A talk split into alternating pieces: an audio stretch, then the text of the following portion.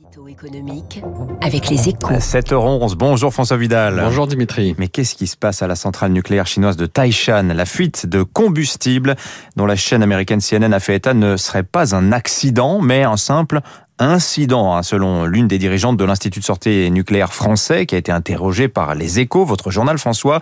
Euh, quoi qu'il en soit, cette alerte sur euh, les EPR chinois, bah, c'est une très mauvaise nouvelle pour la filière nucléaire.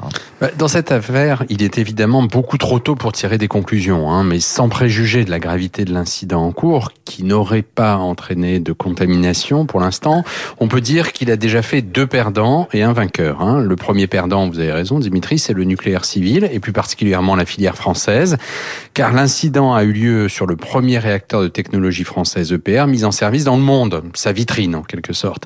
C'est au minimum une très mauvaise publicité, alors que plusieurs EPR sont en cours de construction à Flamanville en Normandie et au Royaume-Uni, et plus largement un coup porté à l'idée que le nucléaire peut avoir sa place dans le mix énergétique décarboné du futur. Donc premier perdant le nucléaire français, le second j'imagine que c'est la Chine. Hein. Bien sûr, hein, une fois de plus, les autorités chinoises ont fait la preuve de leur manque de transparence dans une situation de crise, car l'incident de fonctionnement, on l'a appris hier, durait depuis des mois. Dès octobre, EDF en a été informé par son partenaire chinois, et dès décembre, il a demandé que des mesures soient prises, manifestement sans succès.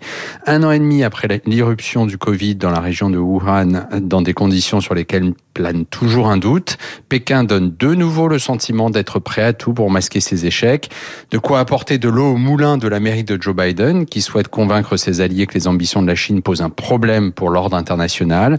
Une victoire donc pour Washington, dont il faut espérer qu'elle ne soit pas trop éclatante. François Vidal des Échos, cette affaire de Taishan qui est à la une de votre journal Les Échos ce matin. Merci à vous François. 7h13, dans un instant l'invité de l'économie, Robin Rivaton est avec nous pour son livre Souriez.